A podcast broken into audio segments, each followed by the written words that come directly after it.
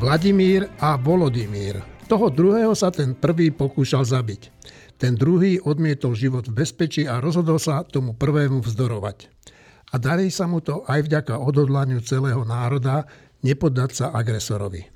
Ten prvý Vladimír sa z Babelo ukrýva za kremelskými múrmi, pri ktorých je pochovaná celá plejáda jeho tyranských predchodcov. Ten druhý, Volodymyr, Neváha napriek nebezpečenstvu príde do mesta, ktoré jeho armáda práve oslobodila, vzdať úctu jeho obyvateľom a vliať im do srdc nádej na slobodný život. Nič sa od seba viac nelíši ako títo dvaja muži. Jednému hrozí súd pred Medzinárodným tribunálom a druhý sa natrvalo zapíše nielen do dejín, ale aj do srdc svojho národa. Ešte to nejaký čas potrvá, ešte bude musieť zomrieť veľa vojakov, ale jedno je isté.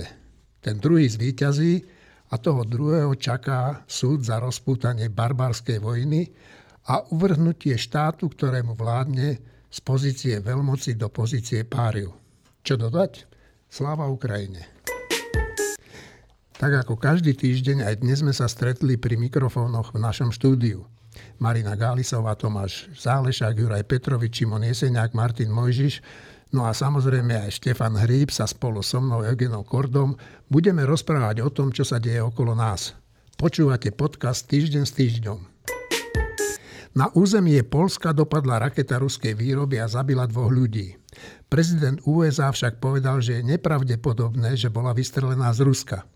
Začalo sa vyšetrovanie. Je možné, že ju vypálila ukrajinská armáda, keď sa snažila zostreliť inú ruskú raketu.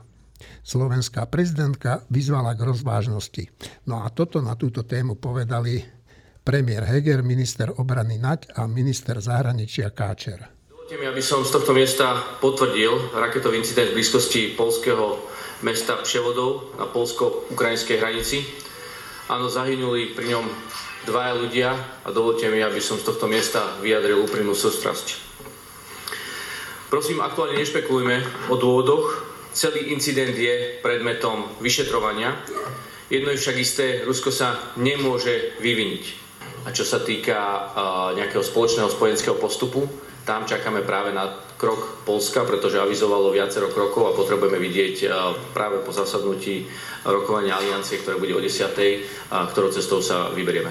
Čo môžeme povedať e, s istotou je, že Polsko sa stalo nevinnou obeťou ruskej agresie na Ukrajine. To je fakt. Pretože prichádzajú do úvahy v podstate tri scenáre. Buď išlo o ruskú raketu, ktorá omylom, pravdepodobne omylom zasiahla územie Polska, alebo išlo o e, zmenu trajektórie ruskej rakety po zásahu ukrajinskou protizdušnou obranou, alebo ide o minutý cieľ ukrajinského protizdušnou obranou a tá raketa dopadla na polské územie. Sú len tri možnosti. Ale každá z týchto troch možností znamená, že to bola reakcia na ruskú agresiu. E, dve veci k vašej otázke. Je pravdou, že Rusko je útočník, je agresor, je e, krajina, ktorá rozpútala vojnu. Horšia klasifikácia toho nie je jednoducho ani v medzinárodnom práve, ani z pohľadu medzinárodných vzťahov. Rusko sa snaží eskalovať tento konflikt celý čas, no a keďže neuspieva so svojou e, konvenčnou vojenskou silou, vidíme, že strácajú aj to, tie okupované územia, ktoré dobili, tak eskaluje konflikt, hľadám si, najpodlejším spôsobom a to znamená, že sa snaží spôsobiť čo najväčšie utrpenie jednoduchým ľuďom. Tieto útoky, ktoré včera boli, sú naozaj e, sú, sú, sú odporné, pretože útočia na to, aby ľudia nemali teplo, aby ľudia nemali elektrínu, aby ľuďom maximálne skomplikovali život, aby vyvinuli tlak na nás, ak sa zvýši migračná vlna, spôsobili politické problémy a e, vrazili e, klín do spojeneckej jednoty. Ale tu s premiérom a s celou vládou a so spojencami naša odpoveď na ruskú eskaláciu je jednoznačná. My budeme naďalej podporovať Ukrajinu v ich spravodlivom sebaobranom boji. Chránia svoju integritu, chránia svoje hranice, chránia svoju slobodu. My v tomto vytrváme a na tie hoaxy, to je druhá vec, ktorú som chcel povedať. No samozrejme monitorujeme celú tú e, galerku, ktorú tu poznáme. Vieme, kto bu šíri, vieme, aké sú príbehy od všetkých tých najšialenejších, že si to Ukrajinci vystrelili preto, aby im vtiahli Polsko do vojny, až po hlúposti typu Jamesa Bonda, britské spravodajské služby. My čerpame naše informácie absolútne z overených spravodajských zdrojov, našich vojenských a spojeneckých spravodajských služieb, civilných spravodajských služieb, diplomatických zdrojov a na základe toho konáme. Štefan. E, no, ja začnem tak, že ja som cez víkend e, veľa hodín pozeral spravodajstvo zahraničných televízií e, z Chersonu a to je taká, bolo to úplne zaujímavé. Poprvé, ja som do tejto vojny vôbec nevedel, že mesto Cherson existuje. Ukrajina je velikánska krajina v porovnaní s našou a má veľa veľkých miest. To nie je len Kiev a Charkov a Odesa a Donetsk, ale, ale ešte veľa iných miest. Jedným z nich je Cherson. A tie, tá, to spravodajstvo bolo také, že, že až také dojímavé. Uh, tak poviem príklad, že uh, spravodajca CNN, to je taký ten, ktorý chodí po celom svete v tých najťažších oblastiach, tak bol na tom námestí v okamihu, keď to mesto bolo oslobodené, to znamená, keď odtiaľ odišli Rusi a prišli vlastní vojaci. A to spravodajstvo spočívalo v tom, že on chcel niečo hovoriť, ale okolo neho boli ľudia s ukrajinskými zástavami a spievajúci ľudia a tak. A vždy, keď chcel niečo povedať, tak k nemu prišli, objímali ho a tak. Jedna povedala, že chcem vám povedať, pán, a neviem, či sa volá Robertson alebo ako, že e, nikdy nezabudneme, ako ste nám pomáhali v tom pekle, ktoré sme tu prežívali a prosím vás, mohla by som vás objať? A on povedal, no tak nech sa páči. A to bolo akože spravodajstvo. No, e, a teraz, že keď toto vidí ruský prezident, teda e, svoju prehru v ďalšom meste, ktoré pritom vyhlásil za súčasť Ruskej federácie. Už sme tu raz hovorili o tom, že myslím, že to mesto sa volalo Liman, Liman ktorý zaradil do územia Ruskej federácie a potom ho vyradil z toho územia, keď to, keď to mesto prehrali. Tak teraz ďalšie mesto, veľké mesto, takýmto spôsobom stratil. Tak keď toto videl, tak predpokladám, že ten, ten bláznivý raketový útok na celú Ukrajinu zo včerajška je reakciou na to, že dobre, tak vy vyhrávate, tak my vám aspoň urobíme zlé. My vás pozabíjame, my vám vypneme elektriku pre 10 miliónov ľudí. Proste vy nemôžete vyhrávať a ak môžete, tak, tak my vám urobíme zle. E, a výsledkom toho je aj tá raketa, ktorá padla kúsok od ukrajinských hraníc na polské územie, kde žiaľ zabila dvoch ľudí. E, a tu poviem jednu dôležitú vec, že e, neviem, či si ľudia pamätajú, ale keď padlo, myslím to, indonéske lietadlo, alebo ako Malajzijské. to bolo? Malajzijské lietadlo, ktoré išlo z Holandska, ktoré podľa všetkých vyšetrovaní zostrelili ruskí separatisti na území Ukrajiny, tak Rusi vtedy a dodnes o tom proste klamú. Oni povedali, že my s tým nič nemáme, to, to, to, to urobili Ukrajinci, vy ste si to sami urobili, dovidenia. A teraz ten kontrast, že E, včera, keď prišla tá správa, že nejaká raketa, niečo padlo na územie Polska, pár kilometrov od hraníc ukrajinských a zabilo dvoch ľudí, tak prvý pocit bol taký hrozný, že tak toto je hrozné, že teda Rusi už pustili raketu, či chtiac alebo nechtiac na územie členského štátu NATO. Ale e, po krátkom vyšetrovaní samotné NATO dnes povedalo ústami generálneho tajomníka Stoltenberga, že, že e, podľa, podľa doterajších informácií ide o ukrajinskú raketu, ktorá chcela zostreliť ruskú raketu, ale však to je vždycky tak, že niekedy trafíš, niekedy netrafíš. Tie protizdušné rakety nie sú super, super e, zázračné. E, a teda na nešťastie takto padla. A teda to je, to je, to je akože ja som úplne rád, že sme členská krajina NATO, že sme členská krajina takého zoskupenia, ktoré neklame aj keď je to nevýhodné. Lebo teraz by bolo výhodné povedať, Rusi by to urobili okamžite, to boli Ukrajinci a preto dáme ďalších tisíc bomb na nich. A na to, o ktorom panuje na Slovensku taká v verejnosti taká mienka, že vojenská organizácia to je niečo fuj, tak na to normálne čestne povie, že počkajte, asi to nebola ruská raketa, asi to bola ukrajinská raketa. To nič nemení na tom, že je za, za to zodpovedné Rusko, lebo tá ukrajinská raketa vyletela preto, že sa bránila proti tým ilegálne, neludsky vystreleným ruským raketám na územie Ukrajiny. Ale samotné to, že, že my, Západ, sme schopní pravdy v takejto vypetej situácii, je, je ďalší príklad toho, že, že kto je kto. Čiže aj ten Kherson niečo hovorí o sile alebo slabosti Putina, aj tie rakety, ktoré potom vypustil na občanov Ukrajiny, hovoria o jeho povahe a o povahe celého ruského režimu a aj doterajšie vyšetrovanie toho, čo sa včera stalo, hovorí o povahe Západu veľmi veľa. Ja by som len, e, ani nie, že opraviť ťa chcel, ale chcel by som povedať, že vlastne môžeme byť radi, že to nebola ruská raketa, lebo potom by na to muselo reagovať e, nejakými útokmi na, na Ukrajine, nie? Nie. Nie? Nie, nemuselo by. Uh, no, je to ojedinelý incident za prvé, za druhé, tam predtým, než by sa aktivoval článok 5, ktorý hovorí o napadnutí toho členského štátu, toto by sa úplne za napadnutie asi považovať nedalo. Čiže tam by skôr teda uh, padal do úvahy článok 4, ktorý hovorí o konzultáciách. Čiže a ten sa asi aj bude aktivovať nejakým spôsobom, pretože samozrejme to je incident, ktorý treba vyšetriť a uh, treba povedať k tomu, čo si aj ty Števo hovoril, jednu zásadnú poznámku, že my to tak fakt, že nevieme, nevedeli sme, čo je Kherson a tak ďalej, ale Kherson je jediné hlavné mesto jednej z ukrajinských oblastí, tak ako je Donetsk, ako je, ako je Donbass a tak ďalej, ktoré sa Rusom vôbec podarilo počas tej vojny obsadiť. A to hneď. A to bolo jedno z prvých. A kvôli zrade. A to je ďalšia vec, že proste ako k tomu došlo. A aj z tohto mesta ich tí Ukrajinci nakoniec vyprášili. To znamená, že oni dnes už nemajú jediné hlavné mesto nejakej oblasti na Ukrajine, ktoré by dokázali udržať. A to je veľmi zásadná vec a myslím si aj vidieť to aj na tých ruských štátnych televíziách, kde už sa tiež ozývajú nejaké hlasy, že teda, no moment, ale prestaňme sa tváriť, že toto, že do zajtra alebo do týždňa sme niekde v Bruseli alebo neviem kde. Samozrejme, že to treba brať s obrovskou rezervou, ale dôležité je skutočne to, že to, čo následuje, je čistá pomsta a je to snaha naozaj terorizovať. Mňa veľmi tešia tie správy, ktoré hovoria o tom, že väčšina obyvateľov Ukrajiny už má zase nejakým spôsobom zabezpečené napríklad dodávky elektriny. To znamená, že ani tieto útoky nakoniec nesplnia ten účel, pretože to odhodlanie Ukrajincov pomôcť aj v týchto ťažkých časoch je obrovské a je obdivuhodné.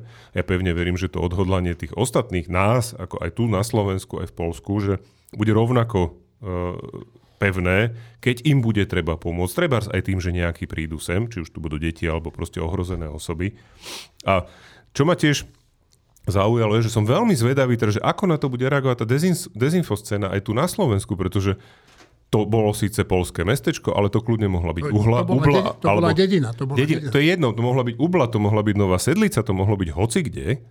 A keď teraz niekto bude rozprávať, že no vidíte, však to boli Ukrajinci, no tá dezinfoscéna strašne rada zneužíva to zamieňanie medzi koreláciou a kauzalitou. Hej, korelácia je, že proste niečo sa stane, proste jedno sa stane, druhé sa stane v rovnakom čase a vyhlásime to za kauzalitu, čiže jedno spôsobilo druhé, čo veľmi často pri dezinformáciách vôbec nie je pravda.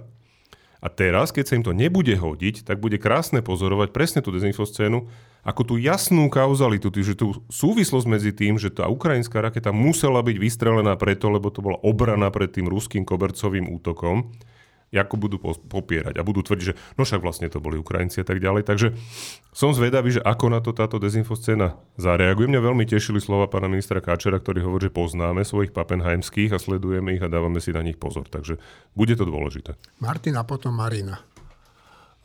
Ja keď ešte v tých prvých hodinách, keď sa nevedelo, čo to je za raketa a predpokladalo sa, že je ruská, tak ja som mal pocit, že fú, až toto je presne tá situácia úplne nová, kedy ja neviem, čo je správna reakcia a počkám, že, že e, teda ako bude reagovať Polsko, ako bude reagovať NATO a dúfam, že budú reagovať dobre.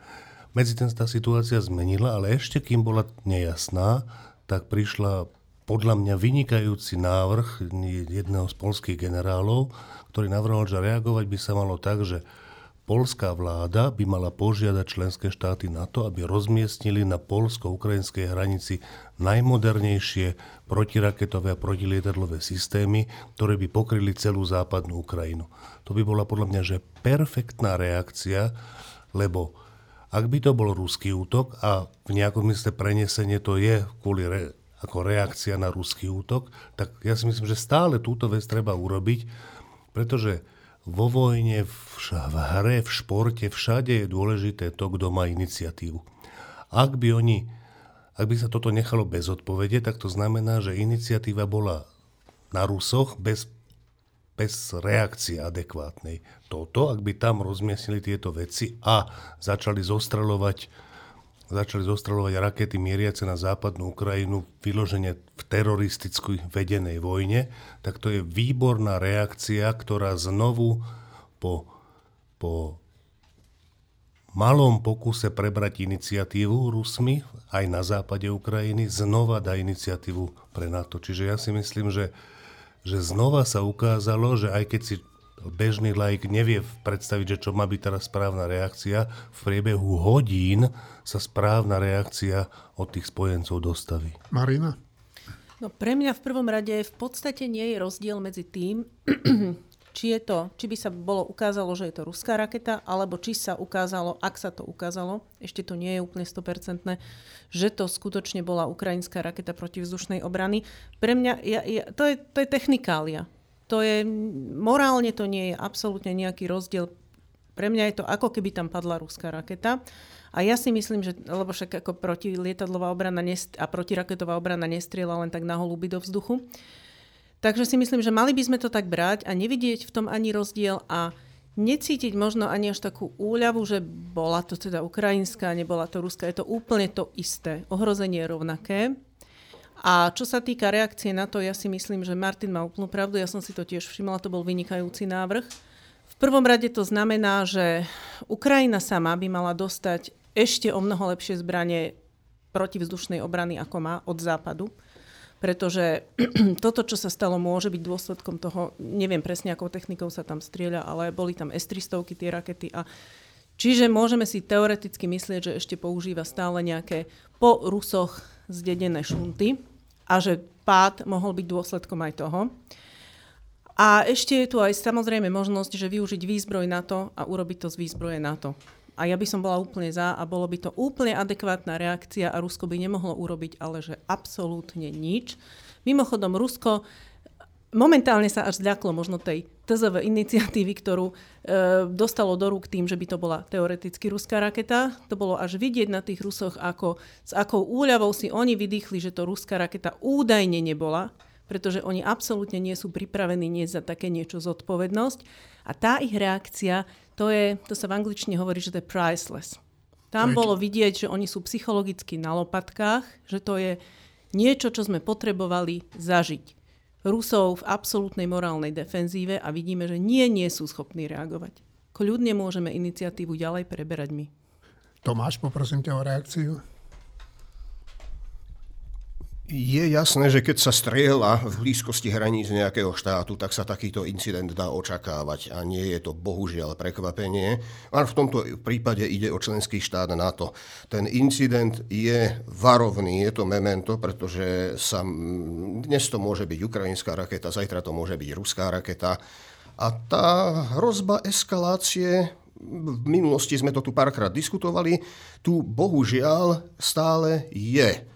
Ehm, sú okolo toho všelijaké hypotetické scenáre a ja dúfam, že zostanú len hypotetické aj naďalej, ale určité riziko tu stále je. Pokiaľ ide o udalosti posledné na Ukrajine, tie samozrejme sú dobrou správou, ale podotýkam, celkom koniec to nie je. Naša, náš záväzok solidarizovať sa s Ukrajinou a v rámci našich akokoľvek obmedzených možností im pomáhať trvá. A až sa budú tieto hlavné e, bojové e, akcie chýliť k nejakému zmysluplnému vyústeniu, tak e, pripomínam, že budeme musieť sledovať aj to, aká bude potom, aké budú politické dohary celej vojny. Pretože, opakujem, v politike je možné prehrať aj to, čo sa dosiahne na boisku. No, o tom by sa dalo ale hovoriť ešte dlho. Juraj? Ja len krátka poznámka aj k tomu, čo hovoril Tomáš, že mňa veľmi potešila práve tá veľmi zdržanlivá reakcia všetkých predstaviteľov na to, lebo tá svedčí o tom, že sme poučení minulosťou, kedy sa na niektoré drobné incidenty reagovalo extrémne prehnane. Z toho mohli, z toho vznikali svetové vojny pomaly na základe takýchto incidentov aj keď neboli vyprovokované tak, ako napríklad v Gliviciach, kde to teda Nemci si jednoznačne urobili sami, ale aj keď bol naozaj akože reálne nejaký incident, ktorý mohol viesť až k veľmi ťažkému konfliktu, som veľmi rád, že tu je tiež vidieť ten rozdiel v tej kultúre medzi Ruskom a NATO, kedy Rusko skutočne zámienky, ktoré ani len nie sú pravde, lebo sú kompletne vymyslené, využije na teda začatie vojny a na to aj v situácii, kedy by mohlo reagovať nejakým spôsobom tvrdšie, tak veľmi zdržanlivo, ale pritom rozhodne hovorí o tom, že vyšetríme a napriek tomu budeme ďalej a ešte silnejšie pomáhať Ukrajine. E, iba jedna poznámka k tomu ešte, e, teda, že tá ťažkosť tej vojny z hľadiska našej pomoci Ukrajine sa javila v lete, alebo tak, v tom, že no dobre, ale my potom nebudeme mať plyn a nebudeme mať energiu a nebudeme mať nič a vlastne zamrzneme a teda to si trúfame, že vieme vôbec takto trpieť za niekoho iného. Tak len také dve poznámky. Údajne máme najteplejšiu jeseň za posledné, neviem, 10 ročia tak to znamená, že nebesá sú na našej strane, lebo vlastne šetríme plyn v tejto chvíli, že výrazným spôsobom. Kiril sa málo modlí. Čo je, čo je, Kiril sa práve že dobre modlí, ale zlým smerom. Ale že, že, uh, že tým pádom tá hrozba toho, že rýchlo sa minie plyn a, bu- a budeme nahratí, je stále menšia, teraz čisto vďaka počasiu, čím pádom je tu teraz jeden taký malý aspekt globálneho oteplovania, že teraz nám to hraje do karát, dobre? A dru, druhá poznámka, že teraz som niekde čítal, Ďuro opravma, že, že z 90% či 80% závislosti plynu e, na Rusku je 10%, alebo nejak tak. Áno? No, e, v podstate pred terminálmi na v západnej Európe krúžia lode, ktoré nemajú kde vyložiť plyn. Áno, ale že takýto, sme... takýto pomer to je. Áno, áno, a to je druhá perfektná správa predtým, než začneme uvažovať o tom, že či ešte ideme pomáhať a či sa ideme teda uskromňovať, že, že už sme dokázali, akože táto pomalá a byrokratická, neviem aká Európa a Západ, že už za krátky čas, ak to ešte ani rok není, sme dokázali z veľkej, veľkej závislosti klesnúť na malú, malú závislosť, čo je, že perfektná správa znova k tomu, že, že ako veľmi treba teraz v trpieť za trpiacich Ukrajincov. No veľmi netreba, lebo, lebo sme všelijaké dobré kroky urobili. A tretia dobrá správa, ktorá s tým súvisí, je, že ceny e, nejakým spôsobom klesli, plynu, e, elektriky a tak. Čiže všetko od nebies cez plyn až po elektriku vlastne sa, sa e, postavilo na našu stranu proti ruskej strane. Čo je, čo len tak hovorím, že, že aj toto, keď sledujú v Moskve, možno aj to ich znervozňuje, ale že, to, to, že v tej situácii, keď sa všetci báli zimy a tak, podľa mňa dnes treba hovoriť tieto fakty, že nemáme sa čoho báť, to utrpenie Ukrajincov je veľké a naše je strašne malé v porovnaní s tým, aké by mohlo byť. Určite áno, ja mám len jednu drobnú poznámku, keď si spomínal toho Kirila a tú modlitbu, vieš, tak mne napadla jedna hláška z Mešu, že či vypočuje Boh všetky modlitby, že áno, ale niekedy je odpoveď nie. No napriek tomu, že mi už pamäť ani zďaleka tak dobre neslúži ako kedysi, veď viete, vek nie je moc milosrdný, tak napriek tomu si ešte veľmi dobre pamätám na dni, keď sa u nás rúcal komunizmus. Pre mňa to bolo prekrásne obdobie a nič na tom nezmenilo ani to, čo sme boli svetkami po opadnutí prvotnej efórie. Vajíčka na jedného z najúžasnejších ľudí Václava Havla. Rozpad Československa. Nástup Vladimíra Mečiara, ktorý sa nám dodnes vysmieva z vily postavenej z nakradnutých peňazí. Únosy a vraždy. Nič z toho nemôže prehlušiť moju vďaku za to, že som sa pádu komunizmu dožil. No a medzi nami tu sedia vlastne všetci ľudia, ktorí si nejakým spôsobom tieto dni môžu pamätať, okrem teda Šimona Jeseniaka, ktorý, koľko si mal rokov vtedy? Minus 3. Minus 3. Dobre, tak Marina, ty si na, na to ako spomínaš, na to obdobie? No ja som mala 17, čiže úplne najlepší vek, keď človek ešte naozaj verí tým veciam, že dobro zvíťazí. A keď sa takémuto človeku potvrdí v realite, že to dobro výťazí, tak sa toho presvedčenia už naozaj nikdy nezbaví. Čiže napriek tomu všetkému, čo si Jeňo spomínal a čo evidujem a čo ma aj ťaží, tak naozaj verím, že to dobro zvíťazilo. Ono naozaj zvíťazilo, lebo my si vieme predstaviť jednu cestu vývoja, ktorou sme išli, keď komunizmus padol, ale my nevieme, čo by sa dialo, keby nebol padol. My tu stále hovoríme o tom, že no ale Nežná revolúcia nám priniesla tieto a tieto problémy. No my nevieme, keby ten komunizmus bol zostal, čo by to tu bolo ešte nejakých 5 rokov, by sa to tu bolo vláčilo, ten systém by bol zomieral, ľudia by pravdepodobne začali postupne tiež zomierať, pretože by jednoducho hospodárske zdroje dochádzali. Sovietský zväz bol na kolenách hospodársky, my by sme to neboli sami vydržali. Ako by sme skončili? Ako nejaká izolovaná Kuba tu? Ťažko. Čiže ja si myslím, že napriek všetkému tá cesta vývoja, ktorou sme išli, bola no tak tá, asi tá najlepšia z možných. No, čo sa dá robiť? Lepšie sme si nevyslúžili. Juraj. Ale to je v poriadku. Aha, prepač. Juraj? No, e, ja na to mám takú kacírskú myšlienku niekedy. Niekedy mi napadá, keď počúvam ľudí, ktorí veľmi tak nostalgicky rozprávajú o tom minulom režime, ako tam bolo lepšie a mali istoty a neviem čo. Niekedy si hovorím, že či ten komunistický režim nepadol predsa len o pár rokov skôr ako mal. Že keby ľudia zažili možno to, čo zažili ľudia v Polsku, ten totálny ako ekonomický kolaps, kedy tá krajina skutočne bola že ekonomicky úplne na kolenách, keby zažili na vlastnej koži, čo to znamená reálne dôsledky toho komunizmu, tak ako napríklad zažívajú vo Venezuele, že či by možno aj tá nostalgia bola menšia a ťažšie by sa populistom, ktorí následne na tom začali stavať, od Mečiara počínajúc a Ficom pokračujúc, možno by sa im ťažšie stavalo, proste získavali hlasy. Na druhej strane samozrejme, že ja som vďačný za to, že sa to stalo, že sa to stalo vtedy a tak, ako sa to stalo. To je len ako taká kacírska myšlienka na okraj. Pre mňa to takisto bol neuveriteľný pocit a, a mrzí ma, že napríklad naozaj Šimon to nemal šancu zažiť, lebo také niečo človek zažije naozaj len raz za život a má šťastie, ak to zažil. Ten pocit úžasného oslobodenia na tej prvej demonstrácii na námestí SMP, kedy si človek uvedomil, že it's over. No, ja sa spýtam túto minus trojky Šimona. Dva a pol možno. No, neviem, tak však jasné, že teda vo svetle týchto skutočností si to nemohol prežívať, ale napriek tomu mm, čo si myslíš o tom 17. novembri? No ty si vyrastal v takej rodine, ktorá ťa asi viedla nejakým spôsobom k pochopeniu zmyslu tohoto dňa a to, tých týždňov, čo tu nasledovali potom.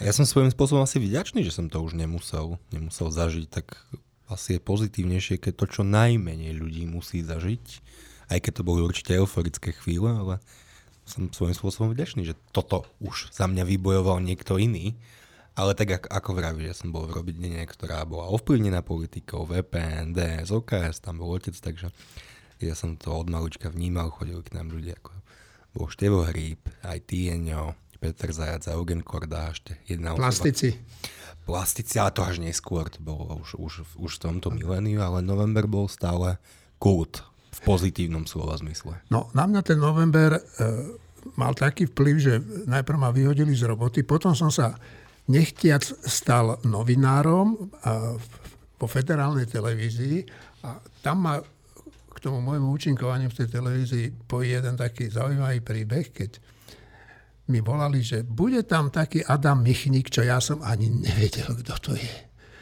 Nejaký Michnik z Polska dojde. A že urob s ním rozhovor. To ja som ani nevedel, čo sa mám pýtať. Ne? Tak som tuto Števovi Hrybovi zavolal, že Štefan, kto je to ten Michnik? A ty si to vedel, kto je to ten Michnik? Hovorím, tak urob ten rozhovor. A ja som potom tak šikovne zostrel, že to vyzeralo, že som sa to pýtal ja.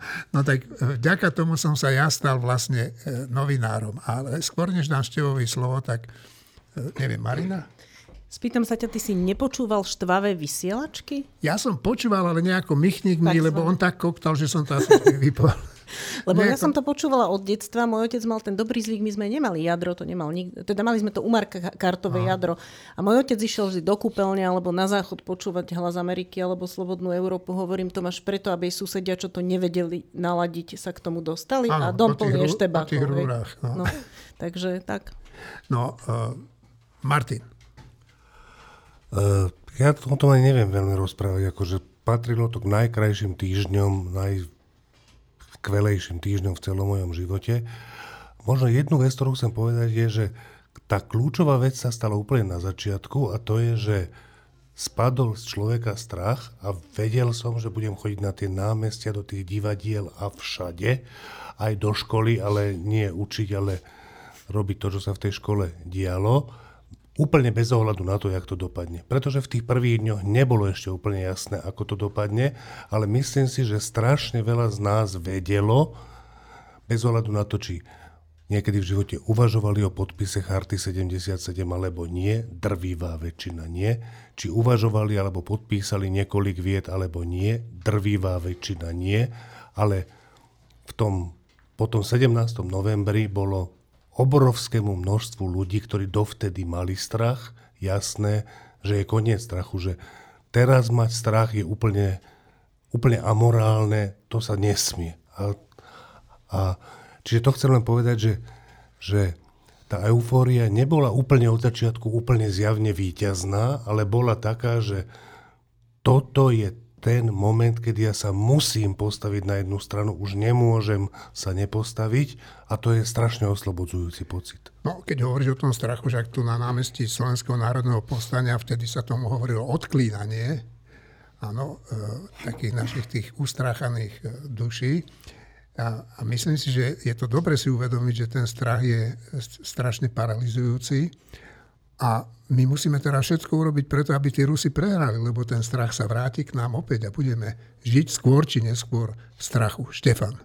Iba k tomu poviem takú, taký pocit vtedajší, že pamätám si, že tie prvé dni na námestiach to bolo tak, že vtedy boli také signály, že, že komunisti, ktorí ešte stále vládli a mali v rukách armádu a všetko, že e, rozmýšľajú, že či to nepotlačia, teda, že či nepošlú armádu na tie námestia, napríklad na námestie SNP alebo v Prahe na Václavské námestie. A pamätám si, že tie prvé dni, e, keď sme tam stáli na námestí, 50 tisíc, 100 tisíc ľudí, tak sme sa čas od času pozerali tam úplne dozadu, že či teda tam náhodou sa nesrocujú nejakí vojaci, alebo či nejdú nejaké vojenské vozidlá, ale Pozerali sme sa tam s pocitom, že a ak pôjdu, my ale neodchádzame. To bolo úplne zaujímavé, že, že tak, dobre, ale že ak pôjdu, tak oni začnú strieľať, alebo, ale ten, tí ľudia, ktorí sme sa otáčali, sme sa neotáčali s tým, že keď ich zahliadneme, tak zmizneme, ale že keď ich zahliadneme, no tak budeme vedieť, čo bude nasledovať, ale že neodídeme. Tak to úplne zaujímavý psychologický auto nastal na tom námestí. A e, dve poznámky ešte k tomu 17.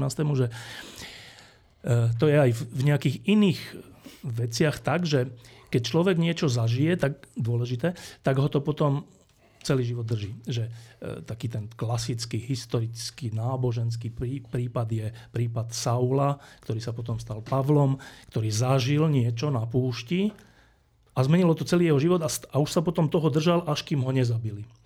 A nemusí to byť, že náboženský. Táto, táto, táto skúsenosť 17. novembra bola podľa mňa presne taká pre mnoho ľudí, že aj pre mňa, že to, čo sme tam zažili spoločne, že nie každý sám, ale že spoločne, a nie, že 10 ľudí, ale 100 tisíc ľudí, a nie raz, ale 30 krát, tak a, a spieval nám tam Ivan Hoffman a Kríl a prišiel tam e, všelikto hovoriť, Anton Srholec a, a, a všelikto, Václav Havel, Dinsbír a všelikto neviem, či nie aj Orbán náhodou, alebo takýto niekto, tak, tak tento zážitok bol úplne že formujúci. A ja si myslím, napríklad o sebe, že odvtedy všetko pomeriavam tým zážitkom, tou nádejou, alebo tým záväzkom, že, že, chceme, že chceme si usporiadať veci verejné nejakým spôsobom. A odvtedy, prvý to začal Mečiar s kňažkom, tak ja som hneď intuitívne hneď som mal pocit, že toto je proti tým námestiam, čo sme si tam povedali. A odtedy je to tak až dodnes, že ešte aj ten Zurinda, keď začal robiť blbosti, tak vo mne bol tento pocit, že ale toto je proti tým, nie že to je proti nejakému vtedajšiemu, ale že to je proti tomu formujúcemu momentu našej slobodnej spoločnosti. Čiže to je úplne zaujímavé, že pár dní, to bolo pár dní, vtlačí do človeka takú pečať, že sa toho celý život škaredo povedané nezbaví a pekne povedané, že celý život ho to nejakým spôsobom nasmerúva na správny, na správny cieľ. No a posledná vec k tomu, že dobre, ale veľa vecí sa nepodarilo a tak, a že ten vtedajší dojem, alebo vtedajšia, že pravda a láska, e, že čo, čo z toho je dnes málo, e, ja súhlasím s tým, čo teraz myslím Petr Zajac tebe povedal, Jeňo, alebo komu, že, že a nie tebe, Ďuro, že v tom rozhovore, že, že stav, dnešný stav je najhorší od roku 89. Lenže rok, Zajac, áno, lenže rok 89 bol najlepší. Čiže, čiže dobre, a to je jeden, jeden rozmer toho. A druhý rozmer toho, že my sme aj napísali s Martinom Hožičom do terajšieho týždňa, ktorý je ešte v predaji, že, že akože všelijaké zlé veci sa stali a všelijaké dobré veci sa nenaplnili, všelijaké naše predstavy vtedajšie sa nenaplnili, ale tých 33 rokov minimálne jednu vec sme, sme zvládli dokonale a to je to, že vieme, kto sme.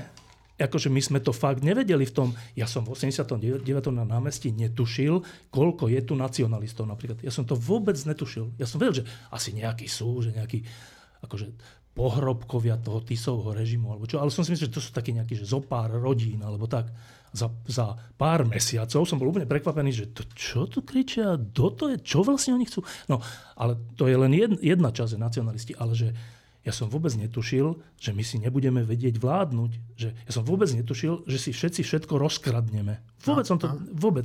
Ja som si myslel v 89., že táto temná éra skončila a teraz sa ideme pokúsiť o dôstojnú spoločnosť a som bol presvedčený, že to dokážeme. No, nedokázali, dobre, ale e, to samotné vedomie, že aké sú všelijaké naše slabosti, neschopnosti, alebo schopnosti, koho napríklad zvolíme, to je strašne cenná vec. A nebyť slobody, tak my budeme žiť stále v ilúzii, aký sme perfektní. Teraz žijeme v dezilúzii, aký sme hrozní, ale bez tejto dezilúzie alebo bez poznania toho, že si nevieme vládnuť a nevieme urobiť zo Slovenskej republiky dôstojný štát, bez tohto poznania by sme ho nikdy taký neurobili. Čiže podľa mňa sme splnili jednu dôležitú podmienku, vieme, kto sme a teraz, až teraz môžeme začať to, o čom sme snívali v 89. Martin? Ja kratulinku poznámku k tomu, k tým eštebákom na tých námestiach. Podľa mňa oni tam boli a ja, ja mám úplne izolovaný zážitok, keď som ich videl. Dodnes som presvedčený, že to tak bolo na jednej z tých prvých demonstrácií ja som stal e, nie veľmi v centre toho davu, ale tak trochu na okraji a v jednej chvíli e, blízko ku koncu toho zhromaždenia, ale nie až po konci, ešte, ešte hovoril predposledný alebo predpredposledný rečník a zrazu sa stala takáto vec, že úplne bez akéhokoľvek signálu sa v tom dave, v tom mojom zornom uhle pohlo 7 až 10 mladých mužov, všetci, všetci sa pohli úplne naraz, odchádzali z, toho, odchádzali z toho davu a všetci mali v ruke bielu igelitku úplne rovnakú. 7 až 10 mužov a som presvedčený, že to bolo len v tom mojom zornom uhle sa pohlo a odišlo. Podľa mňa bol daný signál, že odchod a poznali sa Aha. podľa poznávacieho znaku. Čiže oni tam boli podľa mňa že úplne rozmiestnení po tom dave ale nie zanedbateľná vec, že tých ľudí bez igelitových tašiek tam bolo predsa len tak veľa, že oni si to len vypočuli tie prejavy a odišli. No, no keď hovoríš o tých spomienkach na, na tej námestia, tak ja mám jednu takú spomienku, ja som ešte vtedy robil v slovenskej televízii a, a česká televízia, alebo televízia v Prahe už vysielala relatívne normálne, a tu na Slovensku sa nič nedialo, až potom sa spamätali po niekoľkých dňoch. A bolo treba ísť na námestie povedať, že aj my, slovenská televízia, sme s vami. Nikto sa tam k tomu nemal. Všetci boli, mali v gatiach, báli sa a ja som si povedal, že čo si osvetľovač, tak dajte mi ten papier. No a išiel som na to námestie a, a teraz som sa vyškrabal na to pódium. Ja som myslel, že umrem od strachu. Som videl ten dáv ľudí, to som v živote ja nevidel. A teraz, myslím, Agnes Snobko, alebo kto to bol, povedal, že no a teraz sa vám prihovorí zástupca Slovenskej televízie a na to. Zmizni, nehambíš sa. to bolo normálne. Lebo slovenská televízia neinformovala vtedy. Neinformovala, no však áno. A ja som si povedal, no naše som sa lozil. A tak som začal čítať to, čo mi pripravili a naraz sa to zmenilo a ten dáv úplne v priebehu pár sekúnd sa otočil a keď mi zatlieskali taký spotený, som zišiel dole, ani som nevedel ako. Takže Štefan? Ešte iba jedna poznámka k tomu Michníkovi pre mladých ľudí, ktorí asi nevedia, kto to je. Tak e, to je tak, že keď mi vtedy Jeňo zavolal, že, že je tu Michník, tak Michník, Adam Michník, je e, jeden zo zakladateľov hnutia Solidarita a hnutie Solidarita to bolo také hnutie v Polsku dávno pred pádom komunizmu, ktoré výraznou mierou prispelo k tomu, že vlastne komunizmus na celom svete padol. Že výraznou mierou, že nakoniec bolo súčasťou Solidarity v komunistickom Polsku, že 10 miliónov alebo veľa miliónov ľudí, čo bolo neprestato, to ako keby u nás bolo členmi Charty 77 10 miliónov ľudí. A e, Adam Michnik bol jeden zo zakladateľov toho spolu s Valesom a ďalšími ľuďmi. A vtedy pápež prišiel do Polska a podporil solidaritu a tak. Čiže Adam Michník je úplne, že ikona. On je taký, že lavicový človek a tak, ale to je jedno, to je úplne jedno, že vtedy, keď mi Eňo zavolal, tak že Michník, že samozrejme, že takto akože okamžite idem a, a akože z, z brucha som mal 10 otázok na neho, lebo však, lebo však toto, čo som práve povedal. A je, mne bolo úplne jedno, že, že to Jeňo použije ako svoj príspevok. Však to no, je... nebolo to celkom ako môj, bolo ťa tam vidieť. No dobre, ale mne to bolo úplne jedno, hey. lebo také veci, ktoré takíto ľudia hovoria, treba hovoriť na Slovensku, kde bola celá tlač a televízia všetko úplne že pomílená. Čiže to bola, že, že pre mňa to bol že úplný zážitok. Tomáš? No tá pôvodná otázka znela, že aké sú moje spomienky. No moje spomienky sú veľmi živé a sú skvelé. Ten moment, ten moment e, tie momenty v 89. rozdelili môj život definitívne na to, čo bolo predtým a na to, čo bolo potom a s radosťou konštatujem, že isté veci už nikdy neboli tak ako predtým. Pokiaľ išlo o tie, všetky tie rôzne sklamania a, a, a pokusy a omily na tej hrbolatej ceste pri e, budovaní e, konštitúcie slobody, No, pre mňa to nie je sklamanie a už vôbec nie e, dôvod na zúfalstvo. Totiž 89. rok, e, niekedy sa vedú také politologické e, e, spory o tom, či to bola revolúcia alebo nebola revolúcia, k tomu sa môžem vrátiť potom, ale ja tvrdím, že bola, pretože došlo k zásadnej zmene režimu. Ale 89. rok nebola revolúcia, ktorá by, ktorej programom by bolo vhupnutie do nejakej inej utópie to bol koniec experimentovania s utópiou, to bol koniec ideologickej virtuálnej reality a bol to vstup do sveta skutočného s jeho skutočnými problémami, ktoré samozrejme máme. Ten obrovský, ten zásadný, ten kľúčový rozdiel je, že dnes sa o tých problémoch možno, môžeme o nich slobodne hovoriť a tým pádom ich aj riešiť a nezatlkať. Zatiaľ, čo za komunizmu isté, že žiadne problémy neboli, no veď lebo sa o nich nesmelo hovoriť. A keď ich dodatočne niekedy e, vládnúca moc priznávala a neochotne, tak to boli potom e, tragikomické zážitky. E, každopádne, áno, bol to, bola to zásadná zmena režimu a bol to vstup do skutočného života. Skutočný život nie je život pohodlný. Marina? Presne súhlasím. A navyše len v skutočnom živote a v realite môžeme robiť rozhodnutia, ktoré sa potom dajú hodnotiť ako cnostné alebo niecnostné. V neslobode je to trošku ťažšie. A ešte chcem povedať, že naozaj to, čo sa, sme zle prežili odvtedy, to nie je dôsledok slobody, v tom zmysle, že v neslobode by sa nám nič zle nebolo stalo. Aj v neslobode je možné trpieť hladom, aj v neslobode je možné trpieť rôznymi ľudskými neduhmi, aj v neslobode sme znášali také veci, ktoré sa v malom dali porovnať s týmito politickými nepríjemnosťami, ktoré teraz vidíme. Znášali sme gangstrov, znášali sme udavačov, znášali sme rôznych nemorálnych ľudí, ktorí nám dupali po hlavách a my sme to vedeli, že nám po nich dupu. Čiže ľudia vtedy neboli že spokojní. Nie, naopak, ľudia sa cítili chudobní a zavádzaní a zneužívaní. A nič nie je lepšie ako sloboda a nič nie je horšie ako nesloboda. No, tak dáme na chvíľu pokoj 17. novembru, ktorý bude zajtra. A poďme mi trošku do Spojených štátov amerických na Floridu. Ja som si e, zapol českú televíziu, myslím si, niekedy ráno zavčasu a naraz som tam videl také obrovské plamene a obrovskú raketu, ktorá sa znášala niekde do vesmíru. Tak prečo je ten let taký významný, Juraj? No, e, konečne sa podarilo vlastne odštartovať Space Launch System, čo je nový nosný vlastne e, raketový systém americkej NASA. A ja to považujem za začiatok novej éry, pretože prakticky presne 50 rokov po tom, čo poslední ľudia odleteli z mesiaca a vrátili sa na Zem. E, letí k mesiacu loď, ktorá už pri svojom druhom lete bude mať vlastne na palube posádku, alebo má mať na palube posádku. Toto je prvý vlastne testovací let, ktorý potrvá nejakých 25 dní. A mal by teda preveriť všetky systémy lode vrátane spojenia so zemou a tak ďalej, lebo tak ďaleko sme veľmi dlho, fakt 50 rokov neleteli, okrem teda automatických sond. Takže je to najsilnejšia raketa, ako ľudia vôbec kedy postavili. Je ešte o málo komu to asi niečo povie, ale proste je to, je to podstatne silnejšie ešte ako Saturn 5, ktorý vynášal vlastne k mesiacu Apollo.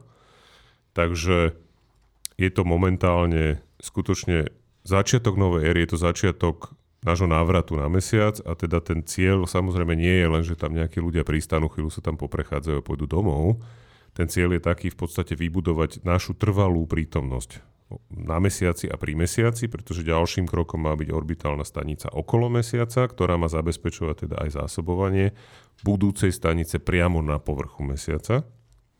No a tá má slúžiť vlastne ako tréningové stredisko pre tých, ktorí by mali letieť na Mars a ďalej. No, ja som teda rád, ja sa ešte vrátim k tomu 17. novembru, že som zažil také tri veľké udalosti v mojom živote, že to moje narodenie, 17. november a e, prvý krok človeka na mesiaci. E, a teraz pravdepodobne zažijem, dúfam teda, že zažijem aj to, ako Donald Trump, ktorý ohlásil, že sa bude uchádzať o post amerického prezidenta, e, asi tým americkým prezidentom nebude. Zdá sa, že má súpera a hovorí sa o tom, že by to mohol byť floridský guvernér Ron DeSantis, ktorý s prehľadom obhájil svoj post.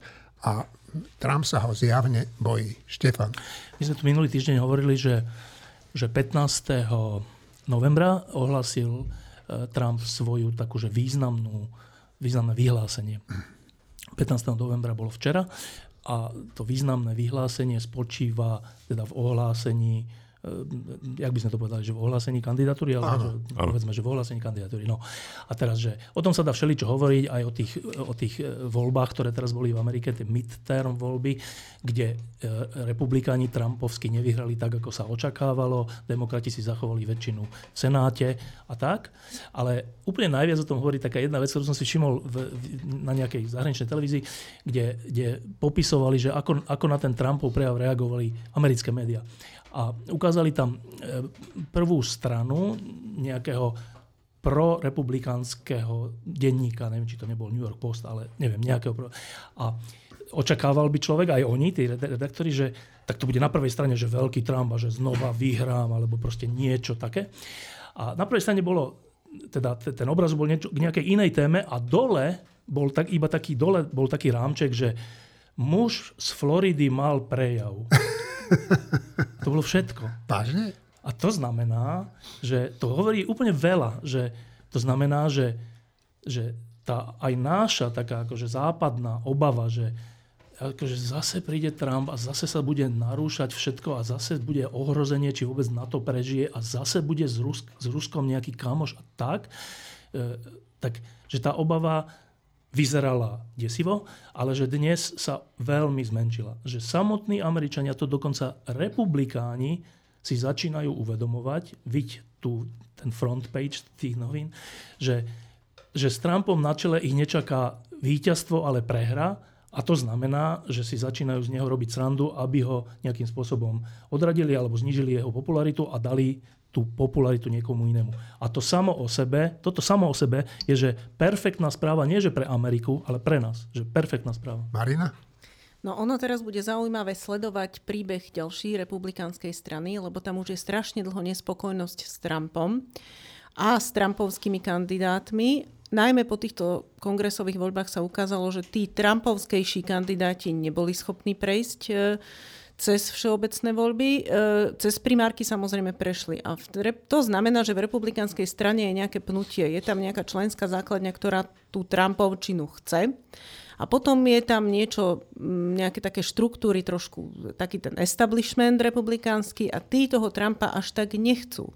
Oni sú schopní ho akceptovať, ak Trump je im schopný dodať víťazstvo, a to bol dôvod, prečo ho akceptovali doteraz, Ale ak oni zacítia, že to víťazstvo im je schopný dodať niekto iný, tak sa od neho odklonia. Teraz bude dôležité ten Ron DeSantis, aký silný sa bude javiť.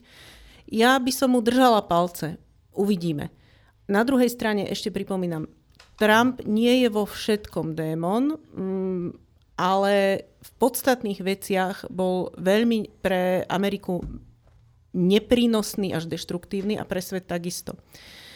Ale zas, aby sme si nemysleli, že ten Ron DeSantis bude že ideál a plus, aby sme sa ne, uh, nejako nenádejali, no takisto do ďalších volie pravdepodobne chce kandidovať znovu Joe Biden, čo teda neviem, či je až taká dobrá metóda, ale uvidíme. Zatiaľ je to všetko strašne hypotetické, tak už sa len budeme modliť, dúfať le- dobrý výsledok. Dobre. Juraj? No, ono tu sa ukazuje, že naozaj pokiaľ bol Trump dokázal byť výťahom pre niektorých až ultrakonzervatívnych republikánov, tak ho radi používali a teraz sa ukázalo, že naozaj viacerí tí jeho kandidáti pohoreli dramatickým spôsobom. Uvidíme, ako dopadnú tie primárky v, demok- v republikánskej strane, lebo to bude to kľúčové. A až od toho sa bude potom odvíjať, že teda či je, do, či je pre nás, pre Európanov dobre alebo zle, že teda aj Joe Biden chce znovu kandidovať, pretože ak by mal proti sebe DeSantisa, tak asi z pohľadu môjho ako dlhoročného republikána, ktorý bol znechutený tým, čo Trump urobil s republikánskou stranou. Mimochodom to začalo už Tea Party, to nebol Trump. Tea Party Aj, začala tú stranu úplne likvidovať. Tak ja budem rád, ak sa republikánska strana v Amerike vráti ku svojim normálnym hodnotám a bude zastávať tie hodnoty, ktoré sú dôležité. To znamená okrem iného aj globálnu bezpečnosť. Takže uvidíme, je veľmi skoro na to, je veľmi krátko po voľbách ale to, čo hovoril Štefan, naznačuje, že teda zrejme tie republikánske kruhy naozaj začínajú pociťovať Trumpa skôr ako príťaž, než ako pomoc. Martin? Uh, no ja myslím, že, že úplne kľúčové pre celý svet, nielen pre Ameriku, je, aby obidve veľké americké strany boli zdravšie, než sú, lebo Áno. k presne popísaným problémom republikánskej strany a s Trumpovským krídlom, tak zrkadlový obraz je toho, toho je, že e, demokratická strana má porovnateľný problém s takým príliš lavicovým, skoro až kryptokomunistickým krídlom. To znamená, že obidve tie strany tam majú e, zárodky už s značnými metastázami veľmi zhubných chorôb a je, že úplne kľúčové pre celý svet, aby obidve tieto strany sa vyvíjali k zdravším, a nie k viac a viac chorým. E, zdá sa, že, že významný krok teda urobili teraz republikáni, dúfajme, že to tak bude, ale celkové aj pred jednou, aj pred druhou stranou čaká, dúfajme, že ozdravný proces. Ideálny stav v Amerike je, keď nie je až taký veľký rozdiel medzi tým, či je prezident tak. taký alebo taký. A my, najmä v tých voľbách, keď bol, že Trump a Hillary Clinton, tak sme dospeli k situácii, že tiež to nebol až taký veľký rozdiel, ale v tom, že jedno horšie ako druhé. A my potrebujeme, aby v tom nebol taký výrazný rozdiel, lebo keď aj jedno je o trochu horšie ako druhé, nie je to také významné. Tomáš? Fenomén Trump a trumpizmus je, ak iste, e, problém a záťaž pre republikánsku stranu a je to ale aj indikátor istých problémov e, v americkej spoločnosti. On ten fenomén nevznikol, e, nevznikol náhodou, nevznikol bez príčin. Každopádne myslím si, že šance Donalda Trumpa na znovu, znove, znovu zvolenie výrazne klesli. Keby sa Trump nesprával tak, ako sa správal a najmä s dôrazom na e, záver jeho predchádzajúceho e, prezidentského obdobia, keby nebol dopustil ten, e, to vtrhnutie davov na Capitol Hill plus nejaké ďalšie chyby, ale najmä toto, a keby nebol rozpútal tú, tú, tú hlúpu kampaň okolo odmietania výsledkov legitímnych volieb, tak by mal dosť dobré šance byť zvolený po tomto jednom prezidentskom období Joea Bidena. Ale toto, toto kleslo. A má, eh, pri tom fenoméne Trumpa a aj, aj, aj pri tom, o čom, o čom hovoríme v súvislosti s oboma hlavnými e, stranami, ktoré domu, dominujú americkému politickému systému, ma napadá istá špekulácia. Ono, za tých posledných 230 plus niečo rokov existencie Spojených štátov amerických od ratifikácie ústavy Spojených štátov tie ústavné pravidlá boli síce stále tie isté, ale nebol tam jeden a ten istý stranický systém. Ono ich bolo niekoľko. Boli tam rôzne profily tých politických strán. Niektoré strany vznikali, niektoré zanikali. Uh, napríklad bola tam strana federalistov versus strana republikánov a tak ďalej a tak ďalej. No a dnes si niekedy kladiem otázku, či nie sme na, na, na, na pokraji nejakej zmeny, profilácie politických strán, ako keby nejak smerom k nejakému ďalšiemu rozdaniu karát a inému stranickému systému, než na aký sme boli doteraz zvyknutí s týmito dvoma stranami a s tými profilmi, ktoré tie dve strany majú. E, to, to môže súvisieť so striedaním generácií, so zmene štruktúr, zmenami štruktúr ekonomiky a s mnohými ďalšími vecami. Ale to je špekulácia, ne, netvrdím, že sa tak stane, nemôžem to vylúčiť, ale na druhej strane uvidíme, ako bude americký stranický systém vyzerať povedzme o 30 rokov. No, keď mi e, včera Šimon Jeseniak napísal, že mohli by sme si spomenúť aj na jednoho človeka, teda na Ernesta Valka, tak som to veľmi privítal, lebo e, to bol človek, bol to prvý a aj posledný predseda ústavného súdu, Českej a Slovenskej federatívnej republiky. 8. novembra 2010 ho v jeho dome zavraždili a 16. novembra, to je práve tento deň, 16. november, e, bol v Bratislave pochovaný e, Šimon. Prečo sa napadol nejaký válko? akože úprimná odpoveď, lebo mi to pripomenul Facebook, lebo ten ti vyhádza spomienky, Jasne. tak sa neviem zastvariť, že si to pamätám. Ale pamätám si na deň a pamätám si na to obdobie, kedy doktora Valka zastrelili, bolo to, bolo to počas, počas radičovej vlády, ale na pripomenutie toho, že ako napríklad reagovali ľudia, ako bol vtedy Jan Slota. A vtedy Jan Slota povedal, že za našej vlády sa tu nestrieľal nikto, nie že potentáti alebo, alebo niečo podobné. Ale Ernesta Valka som si pamätal ešte z detstva z meetingov SKOI, kde sme sa stretávali v Svetom, Svetom Jure.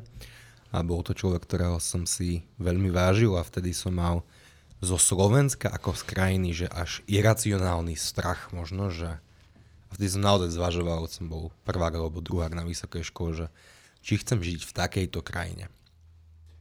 Dobre. Martin? Ja si Ernesta pamätám ešte spred 89., lebo my sme robili rovnaký šport. Sice v rôznych, v rôznych oddieloch karate. V rôznych oddieloch, ale čiže ja si ho pamätám z nejakých súťaží a tak. A si sa s ním dostal do súboja? Nie, nie, nikdy, nie? nikdy. Potom, potom po 89. sme sa tak nejako zoznámili a skamarátili. A, a te, ja si ho pamätám napríklad z tých súťaží, že on bol pomerne veľmi vášnivý, aj keď teda nebojoval on, ale keď len sledoval zápasy svojich kolegov, on patril k tým veľmi vášnivým členom týmu, aspoň ja si ho tak pamätám. A potom ten kontrast, keď som ho raz videl, už pomerne o veľa rokov, ako dostal nejakú právnickú otázku. Ja som s ním bol kamoš, nie až taký veľmi blízky, ale dosť a vždy to prebiehalo na takej žoviálnej úrovni. Vtedy raz som ho videl, keď dostal ťažkú právnu otázku, ktorú bolo treba rýchlo vyriešiť a tá zmena, že on sa proste zrazu úplne zvážnil, začal tak chodiť hore-dolu, niekto z tých ľudí, ktorí položili tú otázku, mal nejaký návrh, no okamžite zahriakol, ale takým, že hm, ani nie, že by, ani, skoro sa na ňo ani neobrátil, v zmysle, že teraz mi dajte pokoj, teraz ja potrebujem rozmýšľať. Ja som podľa mňa takú zmenu videl len u Ďura Kušnierika a u Ernesta Valka. Že z človeka žoviálneho, otvoreného zrazu, keď ide o niečo vážne, neuveriteľným spôsobom zvážnie ten človek, netrvá to príliš dlho, ale v tej chvíli je plne, plne sústredený na tú vec, ktorú vie robiť. Tak mne táto jedna skúsenosť osobne povedal o Ernestovi Valkovi viac, než všetky tie uh, hodiny, ktoré sme strávili v takých kamarátskejších rozhovoroch. No, ja som za Ernestom Valkom chodil dosť často, keď som uh, pracoval pre televíziu Nova. Uh, a on teda um, fakt bol odborník, jak vyšitý. Ale mám na ňu aj takú osobnú spomienku, že keď ma vyhadzovali zo slovenskej televízie, tak e, oni ma chceli tak vyhodiť, že by som nedostal nič. Nič. Vôbec žiadne odstupné nič. A Ernest, keď tú zmluvu videl, povedal, nechaj to na mňa. No a nebudem to... To keď ťa Hreha vyhadzovala. Hreha ma vyhadzovala, no. Tak e, nebudem to popisovať, čo sa dialo, ale e, musím povedať, že slovenská televízia pristúpila na všetky podmienky Ernesta Valka. Štefan. Uh, tak zase, že o ľuďoch vždy hovoria nejaké také maličkosti viac než veľ, veľké veci. Že v Ernestovej kancelárii na ústrednom mieste bola, a teraz neviem, či fotka alebo dekret, asi fotka, neviem, ako ho Václav Havel vymenúva za predsedu Federálneho ústavného súdu. Že to, to si vážil najviac zo všetkého. A to je samo o sebe výpovedné, že, že federálny súd, ústavný, Václav Havel a Ernest Valko. A druhá vec je, že, že vždycky je to tak, že keď novinári, ale nielen novinári, potrebujú niečo pochopiť právne, že ako to je s týmto zákonom, alebo s tým, že musí odvolať niekoho, nemusí odvolať prezident alebo niečo, tak vždycky je milión názorov, čo právnik to názor a potom je taký guláš vo verejnej diskusii. Keď žil Ernest Valko, tak to je úplne taká zvláštna vec na Slovensku, to tak je, že, že jeden človek zachraňuje celú republiku. Že keď, keď žil Ernest Valko, tak mnohí, mnohí novinári, politici a všelikto za ním chodili s týmito otázkami, že ako to je prosím ťa s týmto, že píšeme o tom, že e, či prezident e, Kováč musí alebo nemusí odvolať e, alebo menovať Lexu. A Ernest vtedy, že sa, keď nevedel rovno, veď často to vedel rovno, ale keď nevedel, tak povedal, že počkaj, sadni si, on mal v tej, v tej kancelárii milión zbierok, zákonov, ústav a všeličoho. E, neumilne siahol na tú správnu, na ten správny, na tú správnu zbierku zákonov, alebo knihu, alebo nejaké vysvetľovanie. Otvoril ho a sám to čítal, že počkaj, tak toto hovorí, toto, počkaj, to, to, to, to je iný zákon s tým súvisí, tak ten si musíme pozrieť. Ten hovorí, dobre, to trvalo, že pol hodinu, normálne, že kvôli jednej otázke, však, ale on mal inú robotu, toto nebola jeho robota, ale toto vždy tak sa opakovalo, že a po nejakom čase došiel k tomu, že aha, takže pozri sa, tak je to takto a dávam ti na to svoje meno. Je to takto. Musí, lebo toto. Nemusí, lebo toto. No. A výsledkom toho bolo, že pri všetkých akože bláznivých e, takých tých polorežimoch, ktoré tu boli od Mečiara cez až po dnes, e, že nejaká interpretácia právna bola viac menej jasná. Tí, ktorí ju porušovali, ju museli proste porušovať. Že nebolo to tak, že jedni hovoria to, druhí hovoria to. A to bola zásluha toho jedného človeka, Ernesta Valka, ktorý tam v tej svojej kancelárii proste vytiahol si všetky tie zbierky zákonov a ústavy a neviem čo a povedal, že je to takto. Ale nie, že on si myslí, že je to takto, ale že právo hovorí toto. Robte si s tom, čo chcete, kľudne to porušujte, ale ja vám hovorím, že právo hovorí toto. Čo bola strašne cenná vec. A ešte jedna taká osobná vec. Eh, Ernest v tom čase, v nejakom čase eh, bol akože sám vo veľkom dome svojom a, a sme sa vtedy v tom čase sme sa stretávali v potravinách, akože na schval, vo veľkých nejakých potravinách, kde sme akože nakupovali, že sami chalani tak nakupujú jedlo. A, a Ernest bol e, známy okrem toho, že porušoval všetky dopravné predpisy denne, lebo mal také veľké auto a v takom veľkom aute, tí čo neviete, tak tí, keď máte veľké auto a pridáte, tak máte pocit, že idete 40, ale idete 80, ale neviete to. A Ernest nevidel dobre, to, to je ďalšia vec, to by som asi nemal hovoriť, na jedno oko tuším vôbec, neviem. E, čiže on nevidel ten tachometer, čiže na ceste do, do, do, do, do Limbachu, do Limbachu čiže tam smerom na Pezinok, tak na tej tej ceste on už poznal tých poli- oni sa normálne, že á, čaute chaleni, jasné, koľko som išiel, áno, tak tu je tých 200 eur, 100, 200 a proste tak. Tak toto bola jedna jeho vlastnosť. A druhá jeho vlastnosť bola, že vedel, čo sú dobré potraviny. Čiže napríklad, e, vždy, sme sa zredli, takže tak, čo ideš kúpovať? Ja som povedal, že dal by som si treštie játra, jak sa to povie, treštia pečeň. pečeň tak on mi povedal, že tak sú tri druhy tam v tom výklade, ale tieto dva si samozrejme nedávaj, dávaj si tento, lebo ten je najlepší. No. A toto bol pre mňa tiež Ernest Valko, že nielen teda právny expert, ale že v takej blbosti, že on podľa mňa to súvisí s tým, že bol právnik, že on sa vedel vo všetkom veľmi dobre zorientovať a veľmi rád dával také, že dobré rady kamošom, že čo treba, čo netreba. A posledná vec, keď si postavil ten, tú svoju, ten firemný dom, tu hore tuto na Mudroňovej, tak poprvé e, zaplnil ho obrazmi slovenských Eh, maliarov z skupiny AR, myslím. Eh, teda samozrejme to bolo na popud asi Petr Zajaca Fera Mikloška, ale urobil to, čím to úplne že skrásnil. A druhá vec, že to nebol taký ten nedobytný hrad právnika, to bol, že otvorený priestor, kde keď sme boli smutní, alebo naopak veselí, alebo niečo, tak on vždy nás zvolal, pohostil, jedlo tam bolo a do noci sme sa tam o tom rozprávali. Čiže, čiže to nebol taký ten, že právnik, ktorý doma sedí nad knihami a, a nič iné, že on bol úplne že spoločenský človek, ale bol to najlepší ústavný právnik, ktorého som ja zažil a asi ešte dlho nezažijem. Tomáš?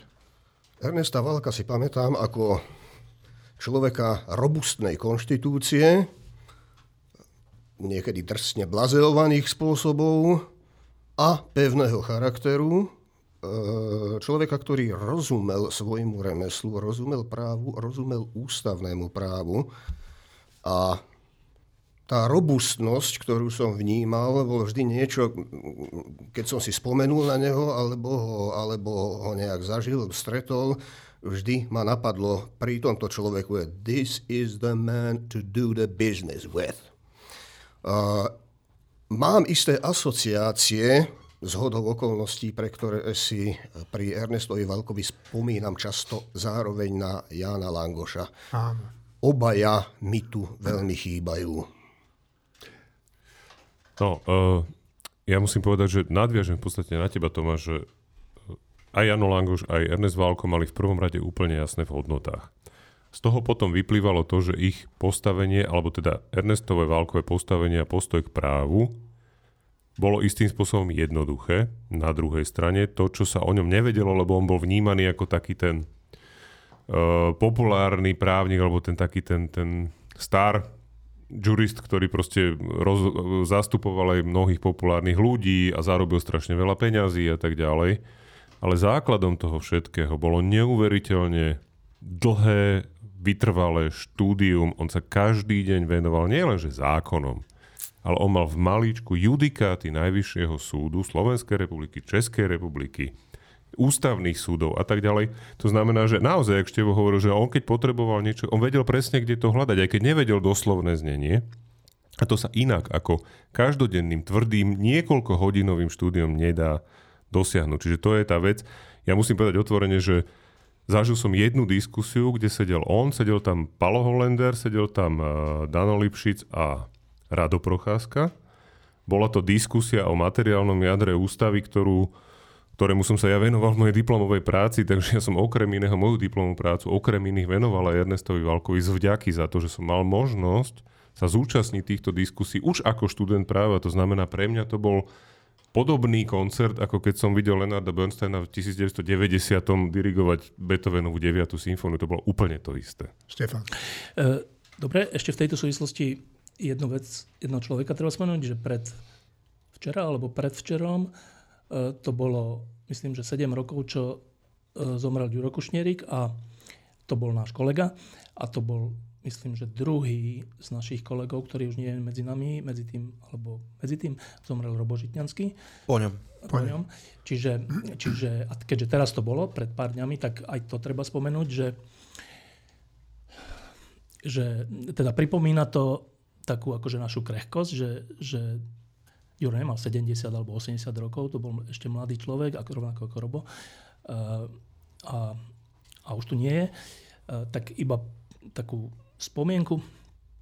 Mňa Ďuro úplne štval pracovne, lebo on bol v týždni zodpovedný aj predtým, nie, v týždni bol zodpovedný za kultúru a on bol e, typ, ktorý e, mal pocit, že všetko treba chváliť, že ľudí treba povzbudzovať, aby robili ďalej to, čo robia. E, čo je samo o sebe úctyhodná vec, ale keď ste novinár a niekto robí niečo neúplne dobré a vy ho pochválite za to, tak troška to nenastavuje latku toho, že, že ako by sa tá hudba, to divadlo a neviem čo mal robiť. Čiže to, to bol taký náš akože konflikt, že čo. Ale odvrátená strana toho je táto, že dnes žijeme v takom, v takom svete, tu na Slovensku, že skoro každý každého neznáša. A skoro nikto nikomu nič nepraje. A to nielen v politike, ale aj v, v médiách a, a všelikde inde. A, a sme takí akože rozhnevaní navzájom, alebo rozkmotrení navzájom. Uh, a to, to, že na konzervatívcov a liberálov, na, na denníke, na týždeň a štandard a neviem koho postoj a, a každý má svoju pravdu jedinú a, a tí ostatní sú vlastne troška blbci. No a Ďuro bol taký človek, ktorý toto neznášal a z toho aj vyplývalo to jeho, že ako potom písal, čo je na inú diskusiu, ale že, že ak, ak v spoločnosti nie sú ľudia, ktorí sú schopní sa pozerať na iných prajne, tak tá spoločnosť potom chátra, že tá spoločnosť sa potom rozkladá. A, a teda, ke, keď si ja vždy spomeniem na Ďura, tak prvé, na čo si spomeniem, je iba toto, že, že človek, ktorý mal iných ľudí bez ohľadu na to, čo si mysleli v nejakej veci rozdielne, rád. Čo je na prvý pohľad také, že to nie je také ťažké. Ale podľa mňa je to že najťažšia vec, ktorú Ďuro zvládol. Teda myslím, že Martin, tak si ho pamätáme, že? Určite. Ja si ho tiež tak pamätám. A takto si pamätám aj ja, Juraja, on bol vždy napríklad ochotný, keď som od vás chcel nejakú reakciu na kameru, tak Števo nikdy, nie, nie že nikdy, ale často nemohol, nech, nechcelo sa ma, čo čo. A Juraj bol vždy ochotný k tomu problému niečo povedať. Ja sa chcem poďakovať Šimonovi, že si spomenul na Ernesta Valka a tým odštartoval túto debatu a že sme si spomenuli aj na Jurka Kušnierika. Ďakujem vám všetkým a ďakujem aj našim poslucháčom, že tu s nami vydržali až doteraz. Prajem vám pekný zvyšok dnešného dňa celého týždňa. Sláva Ukrajine. Sláva Ukrajine.